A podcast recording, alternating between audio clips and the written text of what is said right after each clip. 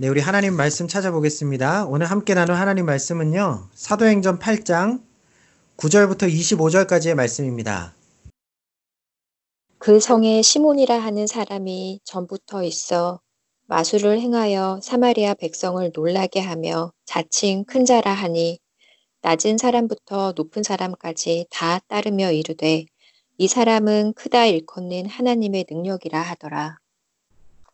오랫동안 그 마술에 놀랐으므로 그들이 따르더니 빌립이 하나님 나라와 및 예수 그리스도의 이름에 관하여 전도함을 그들이 믿고 남녀가 다 세례를 받으니 시몬도 믿고 세례를 받은 후에 전심으로 빌립을 따라다니며 그 나타나는 표적과 큰 능력을 보고 놀라니라. 예루살렘에 있는 사도들이 사마리아도 하나님의 말씀을 받았다 함을 듣고 베드로와 요한을 보내매 그들이 내려가서 그들을 위하여 성령 받기를 기도하니 이는 아직 한 사람도 성령 내리신 일이 없고 오직 주 예수의 이름으로 세례만 받았을 뿐이더라. 이에 두 사도가 그들에게 안수하매 성령을 받는지라. 시몬이 사도들의 안수로 성령 받는 것을 보고 돈을 들여 이르되 이 권능을 내게도 주어 누구든지 내가 안수하는 사람은 성령을 받게 하여 주소서 하니 베드로가 이르되 내가 하나님의 선물을 돈 주고 살 줄로 생각하였으니 내 은과 내가 함께 망할지어다. 하나님 앞에서 내 마음이 바르지 못하니 이 도에는 내가 관계도 없고 분깃될 것도 없느니라. 그러므로 너희 이 악함을 회개하고 주께 기도하라. 혹 마음에 품은 것을 사하여 주시리라. 내가 보니 너는 악독이 가득하며 불의에 매인 바 되었도다. 시몬이 대답하여 이르되 나를 위하여 주께 기도하여 말한 것이 하나도 내게 임하지 않게 하소서 하니라. 두 사도가 주의 말씀을 증언하여 말한 후 예루살렘으로 돌아갈새 사마리아인의 여러 마을에서 복음을 전하니라. 아멘. 아멘. 네, 지난 주일에는 예루살렘 교회에 주어졌던 극심한 박해로 인해 복음이 사마리아 지역까지 들어가게 된 과정에 대해 우리가 함께 살펴보았죠. 어, 일곱 일꾼 중에 하나였던 빌립은요, 당시 사마리아인들과는 상종도 하지 않았던 유대인들의 관습을 완전히 거슬러 성령의 이끄심에 따라 사마리아 마을로 들어갔고 그곳에서 복음을 전하며 놀라운 표적을 행했다고 말씀드렸습니다. 그로 인해 그 사마리아 마을에 큰 기쁨이 있었다고 말씀드렸죠. 오늘 본문에서는요, 빌립이 방문했던 그 마을에 살고 있는 한 인물이 소개됩니다. 그는 시몬이라는 이름의 마술사였습니다. 본문 구 절부터 십일 절까지 그를 자세히 소개하는 부분을 함께 읽어보겠습니다. 그 성에 시몬이라 하는 사람이 전부터 있어 마술을 행하여 사마리아 백성을 놀라게 하며 자칭 큰 자라 하니 낮은 사람부터 높은 사람까지 다 따르며 이르되 이 사람은 크다 일컫는 하나님의 능력이라 하더라. 오랫동안 그 마술에 놀랐으므로 그들이 따르더니. 이 시몬이라는 어, 사람이 행했던 마술이 얼마나 신통했던지 그 마을 사람들 대부분이 시몬을 위대한 하나님의 화신으로 여기며 그를 추앙하고 따랐습니다. 어, 시몬이 행했던 마술이라는 것이 무엇인지에 대해서는 의견이 분분하지만 고대에 성행했던 점성술이라든지 또 귀신의 힘을 힘입어 사람의 미래에 대해서 말해준다든지 또 그 외에 우리가 구약 성경에 보면 모세가 여러 가지 기적들을 행할 때 바로의 술사들이 그 기적들을 따라 하잖아요. 그런 것과 같은 어떤 초월적인 초자연적인 현상들도 일으켰던 것으로 보입니다. 아마도 이 시몬이라는 사람은 고대 이방 지역에서 발달했던 종교적인 주술이나 미신, 미신의 힘을 입어 초자연적인 형상을 일으키는 그 마술들을 배워왔던 것 같아요. 그리고는 대대로 여호와 하나님을 섬겨오던 자신의 고향 사마리아 사람들에게 돌아와서 자신이 바로 여호와 하나님의 능력을 입은 자라고 사람들을 속이기 시작한 것입니다. 그런 과정을 통해서 신적인 권위를 그가 부여받고 마치 오늘날 여러 이단 교주들처럼 사람들을 위해 군림하면서 막강한 영향력을 행사하며 살아갔었던 것이죠. 이처럼 마을 사람들 대부분이 이 시몬이라는 사람의 마술에 현혹돼서 그를 추종하고 있는 상황에서 이 빌립의 등장은 그에게 매우 큰 도전이었을 수밖에 없습니다. 자신을 따르던 많은 사람들이 이 낯선 인물을 따르기 시작했기 때문이죠. 지난주 본문 육 절을 우리 잠시 보겠습니다. 우리 육 절 말씀 보니까요. 무리가 빌립의 말도 듣고 행하는 표적도 보고 한 마음으로 그가 하는 말을 따르더라 이렇게 나와 있습니다. 한마디로 시몬에게 엄청난 경쟁자가 나타난 것입니다. 아마도 시몬은 빌립이 사람들의 마음을 하나하나 사로잡아가기 시작할 때 매우 경계하면서 자신의 추종 세력들을 지키려고 애쓰고 고민했을 거예요. 하지만 시간이 갈수록 상황은 점점 안 좋아져서 더 많은 사람들이 그를 떠나 빌립에게로 가서 빌립의 말을 따르게 되었죠.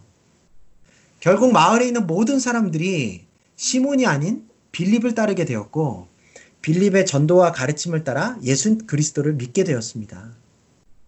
십이 절에 이 내용이 나와 있습니다. 빌립이 하나님 나라와 및 예수 그리스도의 이름에 관하여 전도함을 그들이 믿고 남녀가 다 세례를 받으니. 상황이 이쯤 되자 시몬은 더 이상 빌립에게 맞서지 않고 도리어 다른 사람들과 같이 빌립을 따르기로 결심을 했습니다. 자기가 보아도 빌립이 전하는 복음의 메시지가 믿을만하게 들리고 또 그가 행하는 능력이 자신이 가진 어떤 마술의 능력보다 더 커 보였기 때문입니다. 마침내 그는요, 빌립이 전하는 복음을 믿고 그에게 세례까지 받았습니다. 그리스도인이 되었다는 말이죠. 그는 마치 빌립의 수행비서라도 된 것처럼 늘 빌립이 가는 곳곳마다 그를 가까이에서 따라다니며 나름 열심히 신앙생활을 해갔습니다. 십삼 절을 한번 볼까요? 시몬도 믿고 세례를 받은 후에 전심으로 빌립을 따라다니며 그 나타나는 표적과 큰 능력을 보고 놀라니라. 예, 지금까지 자신의 마술로 사마리아 사람들을 놀라게 했던 시몬이 이제는 빌립에게 나타나는 표적과 큰 능력을 보고 놀라고 있는 것이죠. 이처럼 성령님을 통해 나타나는 이 복음의 능력이라는 것은 세상의 능력과는 완전히 차원이 다른 탁월하고 강력한 능력입니다. 네, 어찌되었든 시몬이 빌립과의 대결에서 패해서 굴복당했던 것도 아니고 또 누군가의 강압이나 강요가 주어진 것도 아니었는데 순전히 자발적으로 그가 복음을 믿고 세례를 받았다는 사실은 그가 그릇된 자신의 과거, 옛 삶으로부터 또 자신이 행했던 모든 이단적인 행위들로부터 돌아서겠다고 어, 결단했다는 그 결단의 표시라고 할 수 있습니다.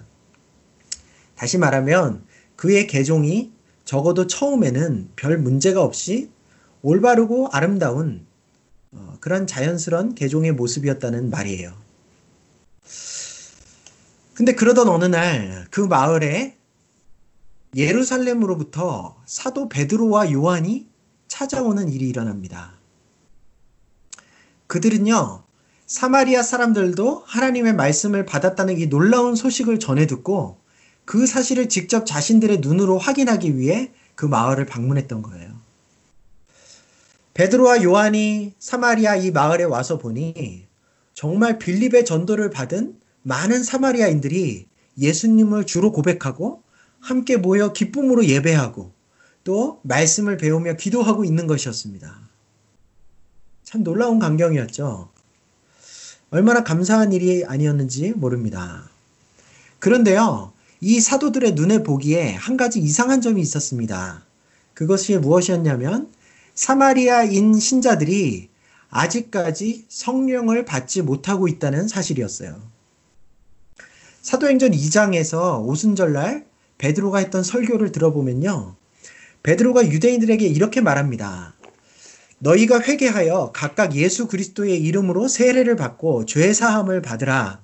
그리하면 성령의 선물을 받으리니 이 약속은 너희와 너희 자녀와 또 모든 먼데 사람 곧 우리 주 하나님이 얼마든지 부르시는 자들에게 하신 것이라 이렇게 되어 있습니다. 이게 무슨 말이냐면요. 하나님께서 구원 받을, 받도록 부르시를 모든 자들 곧 복음을 전해 듣고 바, 마음으로 받아들여 회개하고 예수님의 이름으로 세례를 받는 자들에게는 누구에게나 성령의 선물이 주어진다는 뜻이에요. 이 베드로의 말처럼 회개하고 세례를 받은 예루살렘 교회 안으로 들어온 모든 유대인 신자들에게 성령님께서 임하셨습니다. 그런데요, 빌립의 전도를 받고 회개하며 세례를 받았던 사마리아인 신자들에게는 웬일인지 성령님께서 임하시지 않고 있었던 거예요. 사실 이것은 매우 특이한 일이었습니다. 성경을 아무리 찾아봐도 이러한 경우는 전에도 후에도 없습니다.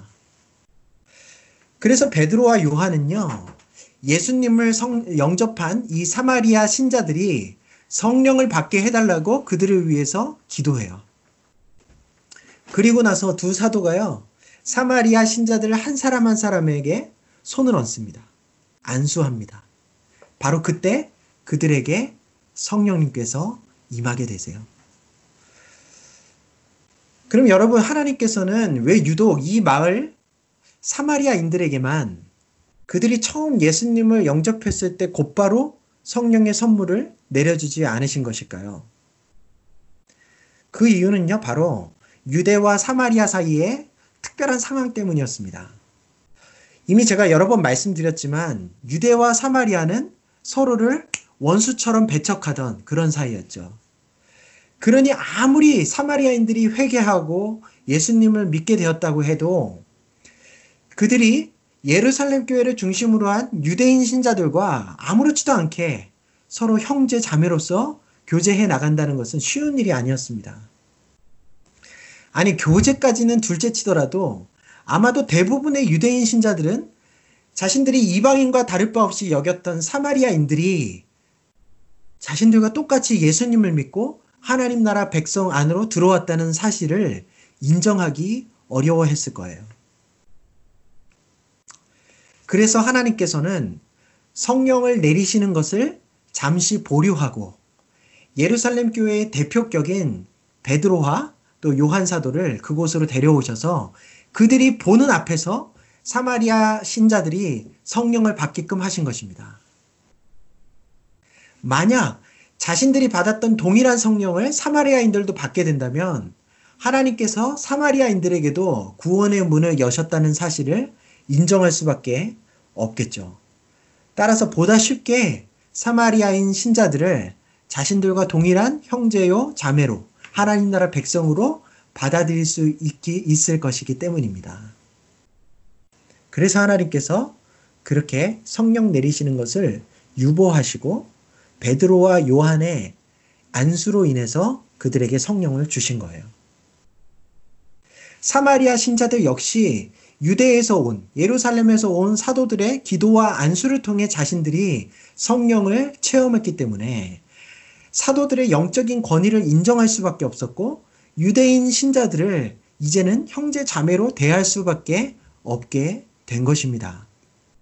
한마디로 말하면 한 성령님을 매개로 해서 이 극심했던 원수 관계가 진정한 형제요 자매와의 관계로 뒤바뀌게 된 것이죠. 얼마나 아름답고 감격스러운 순간인지 모릅니다. 진정한 복음의 능력이라는 것이 어떤 것인지 하나님께서 그 아들을 통해 이 땅 가운데 이루어 가시는 이 놀라운 화합과 회복의 진면목을 볼 수 있는 사건이라고 할 수 있을 것입니다. 사랑하는 여러분, 하나님의 일하심은요, 이처럼 지혜롭고 깊이가 있습니다. 하나님께서는 가장 적절한 시간에 가장 아름다운 방법으로 복음의 씨앗을 뿌리시고 또 그 씨앗이 자라게 하시고 그 열매가 맺혀지게 하세요.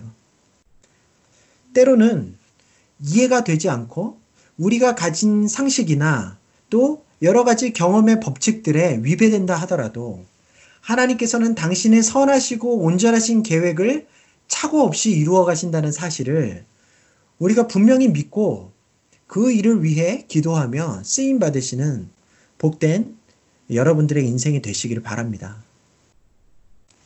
그런데 여러분, 정말 안타깝게도 이처럼 아름답고 음, 좋은 순간에 사탄은 이제 막 신자가 되기로 결심했던 시몬의 마음에 틈타서 그를 유혹합니다. 우리 십팔 절과 십구 절 말씀을 보겠습니다.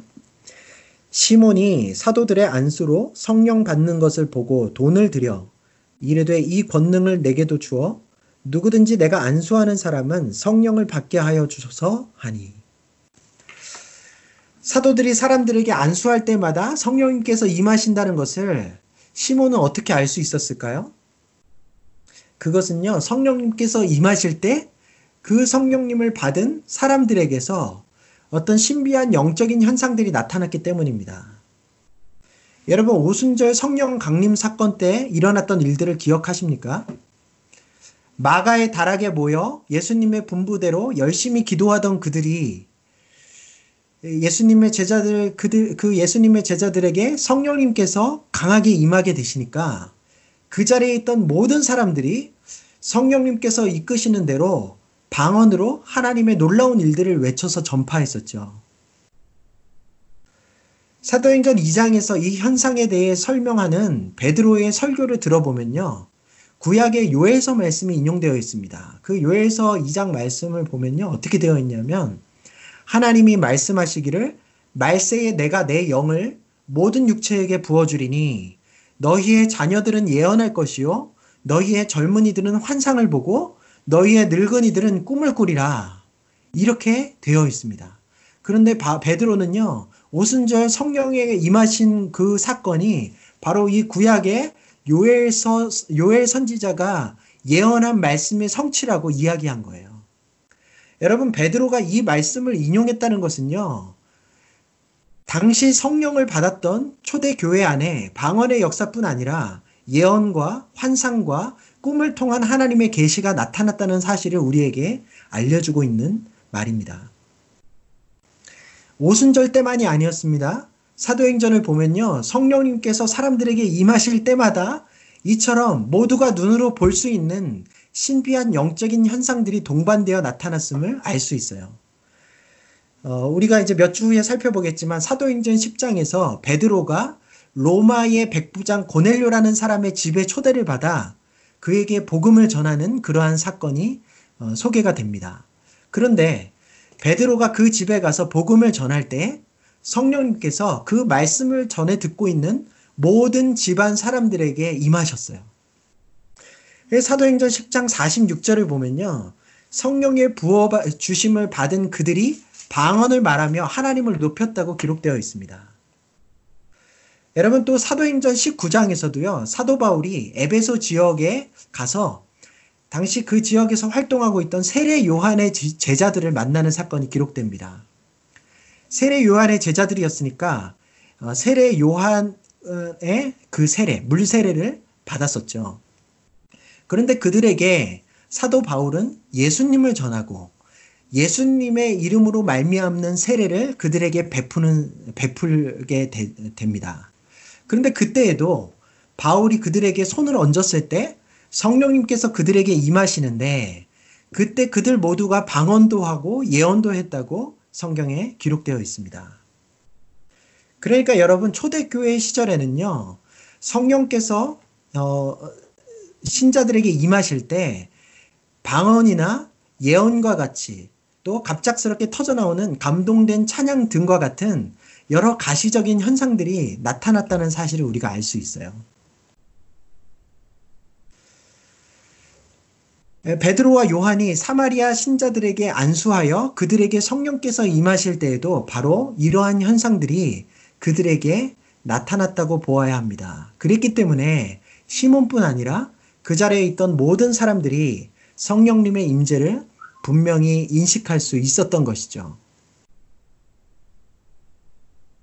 여러분, 저는요, 우리 뉴캐슬 드림의 교회, 또 이 시대의 교회들 속에서도 이러한 성령의 분명한 나타나심이 일어날 수 있기를 간절히 바라고 있습니다. 물론 여러분, 오늘 말씀을 잘 살펴보면 알겠지만 어떤 신비한 현상들이 반드시 성령님으로부터 주어지는 것이 아닐 수도 있습니다. 하지만 성령님께서 주시는 그 건강하고 올바른 영적인 체험들과 현상들은 우리 교회 공동체 안에 하나님께서 허락해 주시는 선물과 같은 거예요. 그러므로 우리가 그 성령님으로부터 주어지는 거룩한 영적인 체험들을 사모하고 구해야 되는 것입니다. 이 부분은 나중에 또 기회가 될 때 더 말씀드리기로 하고요. 그러한 신비한 광경들을 눈앞에서 목격하자 시몬의 마음에 잘못된 생각이 자리 잡게 되었어요. 그는 사도들에게 돈을 내밀면서 그 신기한 능력을 자기에게 팔아달라고 그렇게 요청합니다. 여러분, 시몬은 본래 마술사였죠. 그는 마술을 통해 많은 사람들에게 인정받고 추앙받고자 했기에 과거 마술에 필요한 새로운 기술이나 기구들을 보았을 때는 그것이 무엇이든지 돈을 지불하고 배우거나 사들였습니다. 그러니 성령님을 내리게 하는 사도들의 이 능력, 성령님께서 임하셔서 사람들에게 신비한 영적인 체험들을 나타내는 그러한 현상들을 보았을 때 자기도 모르게 예전의 습관이 자연스럽게 우러나오면서 돈으로 그 신기한 능력을 사서 내 손에 넣어야겠다는 마음을 가지게 되었던 거예요. 물론 이것은 그를 참된 신앙의 길에서 넘어뜨리려는 사탄의 유혹이었습니다. 아마도 그때 시몬은요, 아주 직관적으로 이 신기한 능력을 자기의 것으로 만들게 되면 다시 한번 빌립을 제치고 예전처럼 사마리아인들 앞에서 높임받고 잃었던 자신의 영향력을 되찾을 수 있겠다는 야망을 품었을 거예요. 무슨 말입니까? 사탄의 유혹으로 말미암아 자신도 모르는 사이에 시몬에게 그의 옛 성품, 옛 습관들, 옛날의 사고방식과 삶의 태도가 다시 들어와 버린 것입니다. 그는 분명히 예전의 삶을 회개했고 예수님을 주인으로 모시고 그분의 뜻대로 살겠다고 다짐했었어요. 근데 그럼에도 불구하고 또다시 예전으로 돌아가서 마술사로서 대우받고 싶은 그 충동을 이기지 못했다는 말입니다. 사랑하는 여러분, 시몬의 이러한 모습을 보면서 우리도 교훈을 받을 수 있어야 합니다. 우리도 늘 깨어있지 않으면 결정적인 순간에 사탄의 유혹에 의해 옛사람의 모습으로 돌아가 버릴 수 있다는 말입니다. 여러분, 에베소서 사 장 이십이 절 이하에 보면요, 사도 바울이 에베소 교회 성도들에게 이렇게 권면합니다. 제가 새 번역으로 읽어드리겠습니다. 여러분은 지난날의 생활 방식에 얽매여서 허망한 욕정을 따라 살다가 썩어 없어질 옛사람을 벗어버리고 마음의 영을 새롭게 하여 하나님을 따라 참된 의로움과 거룩함으로 지으심을 받은 새 사람을 입으십시오.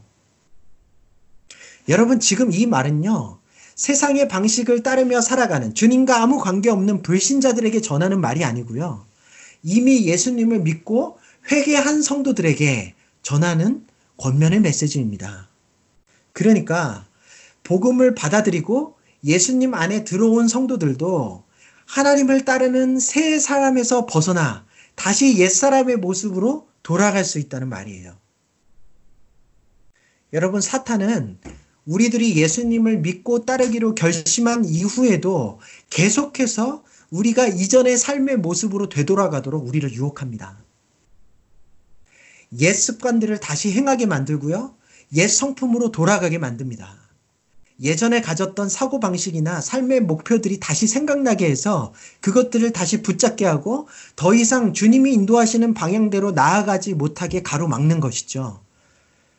예수님을 믿고도 계속 염려하고 걱정하며 살아가게 되거나 예수님을 따르기로 결심하고도 순간적으로 돈과 명예를 따라가게 되어버릴 수 있는 거예요. 결정적인 순간에 세상의 방식을 선택해버리고 예전에 익숙했던 모습처럼 다시 세상을 의지하게 될 수 있는 위험이 그리스도인들의 삶의 앞에 늘 도사리고 있다는 겁니다. 이 모든 것이요, 사탄의 유혹에 넘어간 결과예요. 한번 유혹에 넘어가게 되면요, 그것이 사슬과 같이 우리를 다시 얽매이기 시작합니다. 계속해서 사단이 이끄는 대로 살아가게 되면 우리는 그 얽매이는, 얽매임에 꽁꽁 묶여져 전혀 하나님과는 상관없는 상태에까지 하나님과의 관계가 완전히 무너지게 되고 마는 것이죠. 여러분, 제가 지난주 금요일에, 어, 엊그제죠. 엊그제 금요일 기도회 시간에 에베소서 육 장 말씀을 가지고 영적인 전쟁에 대해 말씀드렸었습니다. 우리가 반드시 인식하고 감당해야 할 사탄의 세력과의 영적인 싸움이 있다고 말씀드렸죠. 근데 이 싸움의 실체를 알지 못하고 이 싸움을 맞서 싸우며 승리해내지 못한다면 우리는 더 이상 하나님의 자녀로서 올바른 신앙의 길을 걸어갈 수 없게 된다고 제가 말씀드렸습니다. 오늘 사도행전 본문에 기록된 시몬의 이야기가 바로 영적인 전쟁의 실체라고 할 수 있습니다. 믿음 안으로 들어왔던 시몬에게 사탄이 다가와서 그의 옛 습관, 옛 사고방식을 슬그머니 집어넣은 것이죠. 그가 어, 그렇게 되니까 그가 자기도 모르는 사이에 하나님 앞에서 바르지 못한 마음을 품게 되고 하나님과의 관계가 순식간에 멀어지게 되는, 되었던 것입니다. 참으로 무서운 일이 아닐 수 없어요. 아직은 그가 신앙의 훈련을 받은 지가 얼마 되지 않았던, 어, 쉽게 말하면 초신자였기 때문에 이렇게 영적인 싸움에 맞서 사용할 수 있는 영적인 무기들이 제게, 제대로 준비되지 못했을 것입니다. 그러니 아직까지는 상대적으로 자신에게 더 익숙한 새 사람의 모습이 아닌 옛사람의 모습을 따라, 따라, 따르게 만드는 그 사탄의 유혹을 쉽게 물리치기 어려웠을 거예요. 여러분, 그런 그를 위해 베드로 사도가요, 아주 강도 높은 훈계를, 어, 내립니다. 우리 이십 절과 이십일 절을 한번 보겠습니다. 베드로가 지금 시몬에게 하는 말이에요. 베드로가 이르되, 내가 하나님의 선물을 돈 주고 살 줄로 생각하였으니 내 은과 함, 내가 함께 망할지어다. 하나님 앞에서 내 마음이 바르지 못하니 이 도에는 내가 관계도 없고 분깃될 것도 없느니라. 돈과 함께 망하게 될 것이다. 하나님 나라에 아예 발을 들이지도 못할 것이다. 이렇게 저주스러운 훈계를 지금 베드로가 시몬에게 하고 있는 겁니다. 여러분, 어떤 분들은 이 시점에서 아무리 시몬의 생각이 크게 잘못된 생각이었다 하더라도 아직 영적으로 미숙한 신자였던 그에게 너무 가혹한 질책과 형벌이 주어진 것이 아니냐, 이렇게 물으실지도 모르겠습니다. 하지만 여러분, 베드로의 이 훈계는요, 시몬의 영혼을 완전히 멸망시키려는 의도에서 주어진 것이 아니라 오히려 그에게 따끔한 채찍의 말을 줌으로써 그를 사탄의 손에서 다시 건져내기 위한 사랑의 훈계였다는 사실이 이어지는 이십이 절과 이십삼 절의 베드로의 말에서 알 수 있습니다. 그러므로 너의 이 악함을 회개하고 주께 기도하라. 혹 마음에 품은 것을 사하여 주시리라. 내가 보니 너는 악독이 가득하며 불의의 메인바 되었도다. 이게 무슨 말이냐면요, 베드로가 지금 자신에게 주어진 성령님의 분별력과 통찰력을 통해서 지금 시몬이 하는 말은 사탄에게 영적인 공격을 받았기에 그렇게 된 것이고, 지금 시몬의 영혼이 사탄의 손에 사로잡혀 있다는 사실을 꿰뚫어 보았다는 거예요. 그래서 성령을 주는 권한을 돈으로 사겠다는 그의 망령된 생각이 그 자신의 것이 아니라 그를 옛사람의 모습으로 되돌리려는 사탄의 역사라는 것을 베드로가 간파했다는 말입니다. 그러니까 베드로는 그가 다시금 사탄의 공격, 그 사탄의 유혹을 물리치고 사로잡혔던 데서 벗어날 수 있도록 회개하고 주님께로 나와 기도하라고, 그렇게 영적인 싸움을 하라고 독려하고 있는 것이죠. 여러분, 제가 지난 금요 기도회 때 분명히 말씀을 드렸습니다. 우리가 나아가서 싸워야 할 영적인 전쟁의 현장은 다른 곳이 아니라 바로 기도의 자리라고 말이죠. 기도의 자리에서 우리는 사탄의 모든 유혹과 공격과 공격에 맞서 싸울 수 있습니다. 기도의 자리에서 그 모든 간사한 계략들을 다 이겨내고 간파하고 하나님의 뜻대로 자신을 지키고 바른 믿음을 지켜나갈 수 있게 되는 것입니다. 여러분, 기도하지 않으면요, 우리를 넘어뜨리려는 사탄의 공격에 속수무책으로 당할 수밖에 없습니다.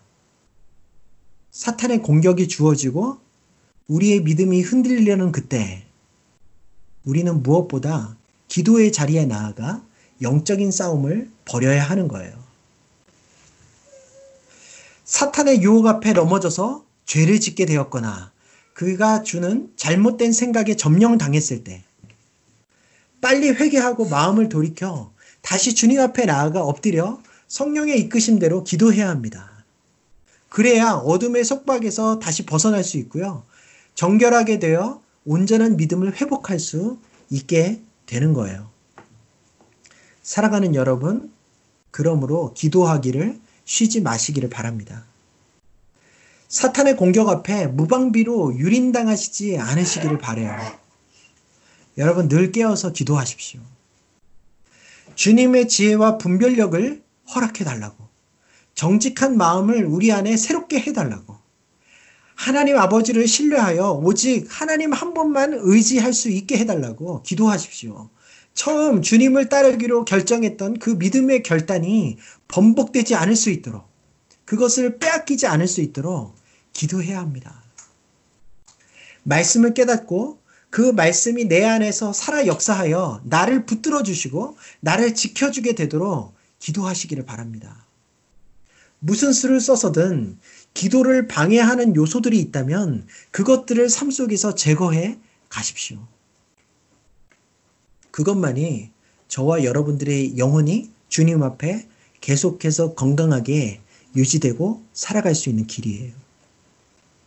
여러분, 베드로의 진심 어린 따끔한 충고에 시몬이 어떻게 반응합니까? 우리 이십사 절을 보겠습니다. 시몬이 대답하여 이르되 나를 위하여 주께 기도하여 말한 것이 하나도 내게 임하지 않게 하소서 하니라. 여러분, 사실 이 기록을 보면요, 시몬의 대답은요 참 애매한 대답입니다. 베드로는 시몬에게 스스로 회개하고 주님 앞에 나아가 기도하라고 말했죠. 그런데 그는 자신이 회개하겠다거나 또 기도하겠다는 말은 전혀 하지 않고 그저 베드로가 경고한 심판의 말들이 자신에게 하나도 임하지 않도록 기도해달라고 베드로에게 다시 간청하고 있는 것입니다. 시몬에 대한 누가의 기록이 이렇게 끝이 나버리죠. 성경 어디에도 더 이상 시몬에 대한 언급은 나오지 않습니다. 그런데요, 그것은요, 그 이유는 시몬의 최종적인 반응이 중요하지 않아서가 아니라, 또는 누가가 그 시몬의 결국이 어떻게 어, 흘러갔는지 몰라서가 아니라, 이미 사도행전을 읽고 있는 신약의 성도들이, 그를 포함한 대부분의 신약의 성도들이 이 시몬이라는 사람의 마지막에 대해 잘 알고 있었기 때문이에요. 여러분, 성경에는 기록이 없지만 성경이 기록되고 나서 얼마 지나지 않은 때에 여러 기, 그리스도인들에 의해 쓰여졌던 그 초기 기독교의 문헌들을 살펴보면 시몬파라는 이단을 창시한 시몬 마구스라는 인물에 대한 기록이 여러 곳에 등장합니다. 많은 사람들이 바로 이 시몬 마구스가 오늘 본문에 등장한 시몬이라고 보고 있어요. 그 기록들을 살펴보면요, 시몬 마구스는 어렸을 때 이집트로 건너가 그곳에서 다양한 종교 주술과 마술들을 배웠고, 그 후에 고향 땅 사마리아로 돌아와서 자신이 배워온 마술을 행하며 사마리아 온 지역뿐 아니라 로마 제국에 이르기까지 수많은 추종 세력들을 거느린 그러한 이단의 우두머리였다고 기록이 되어 있습니다. 특히 초기 기독교의 유명한 순교자 저스틴 교부가 있는데요, 그는요 시몬을 모든 기독교 이단들의 시초가 되는 인물이라고 말합니다. 성경에도 보면 베드로 후서나 유다, 요한 이서 또 유다서 같은 어, 책들에 이단과의 어, 그 어, 이단 문제에 대한 기록들이 나와 있는데, 이런 성경에 나오는 초기 기독교 이단의 정체는 주로 영지주의라고 불리는 이단들이었습니다.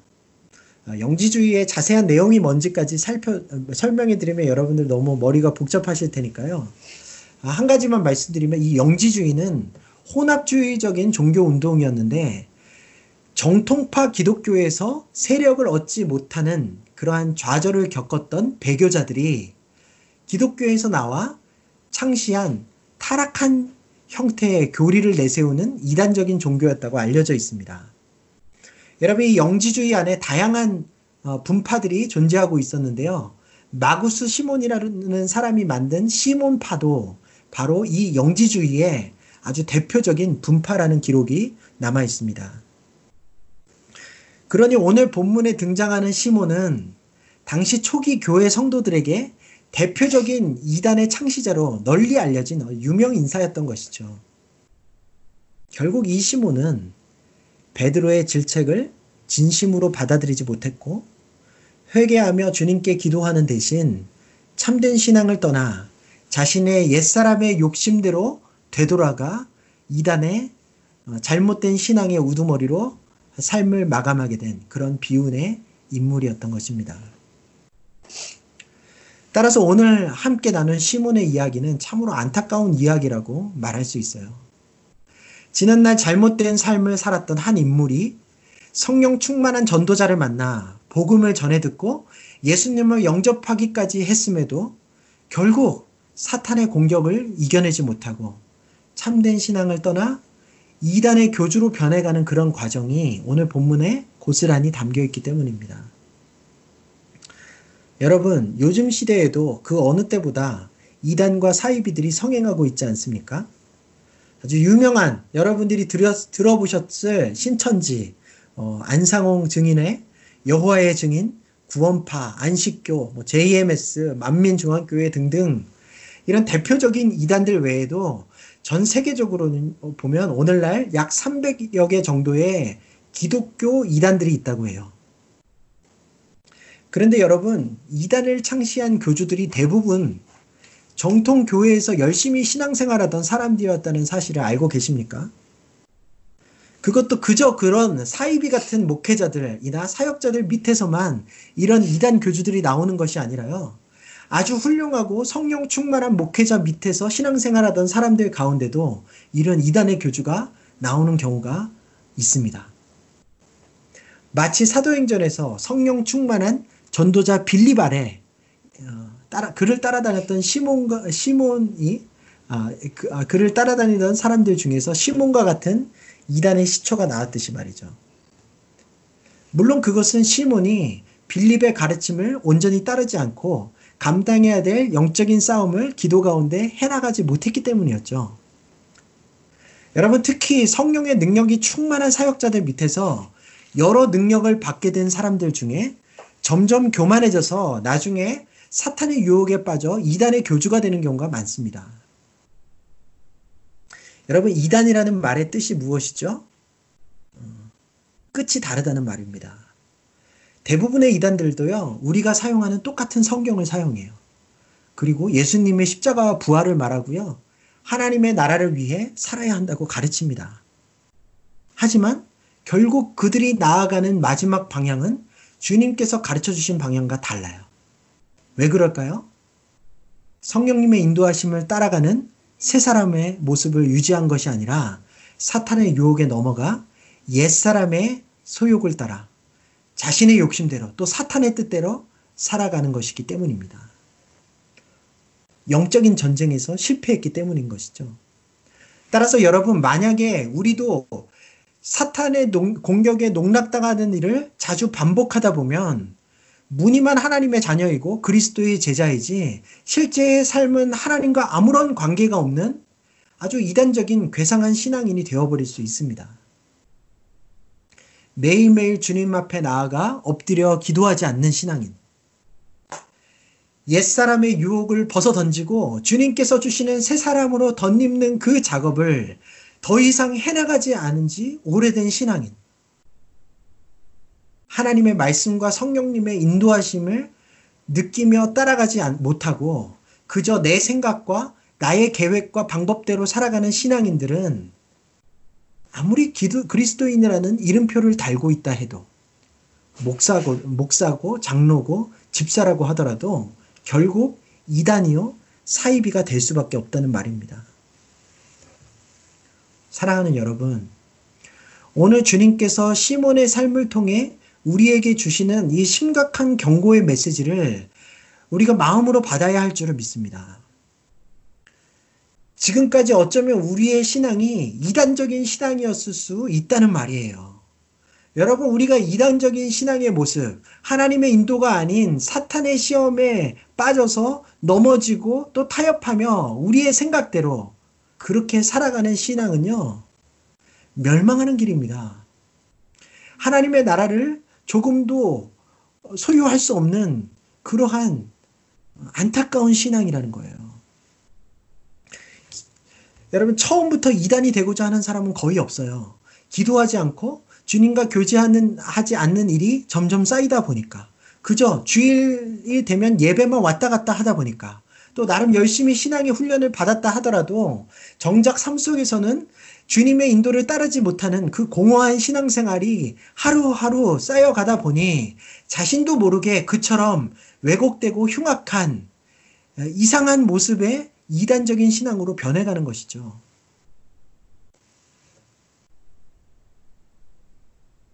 그러므로 여러분, 우리가 신앙생활을 해나가며 경각심을 가져야만 하는 것입니다. 여러분, 이제 말씀을 마무리하려고 합니다. 하나님께서 저와 여러분들에게 은혜를 주셔서 복음을 듣게 하셨고, 또 믿음으로 반응해서 하나님의 자녀가 될 수 있도록 그렇게 해주셨죠. 복음 안에서 우리는 우리의 피폐하고 공허했던 삶이 회복되는 것을 경험했고요, 새로운 삶의 소망을 가질 수 있게 되었습니다. 주님이 주시는 놀라운 기쁨과 평안도 누릴 수 있게 됐죠. 뿐만 아니라 성령님을 모시고 살아갈 수 있게 되었고, 성령님께서 허락해 주시는 여러 좋은 은사들도 누릴 수 있게 되었습니다. 또 사용할 수 있게 되었습니다. 한마디로 복음의 강력한 능력을 저와 여러분들이 경험하게 된 것입니다. 하지만 여러분, 그것 자체가 저와 여러분의 신앙을 끝까지 보장해 주지 못합니다. 사탄은요, 무슨 수를 써서라든지 끝까지 성도들을 늘 넘어뜨리려고 거세게 공격해올 거예요.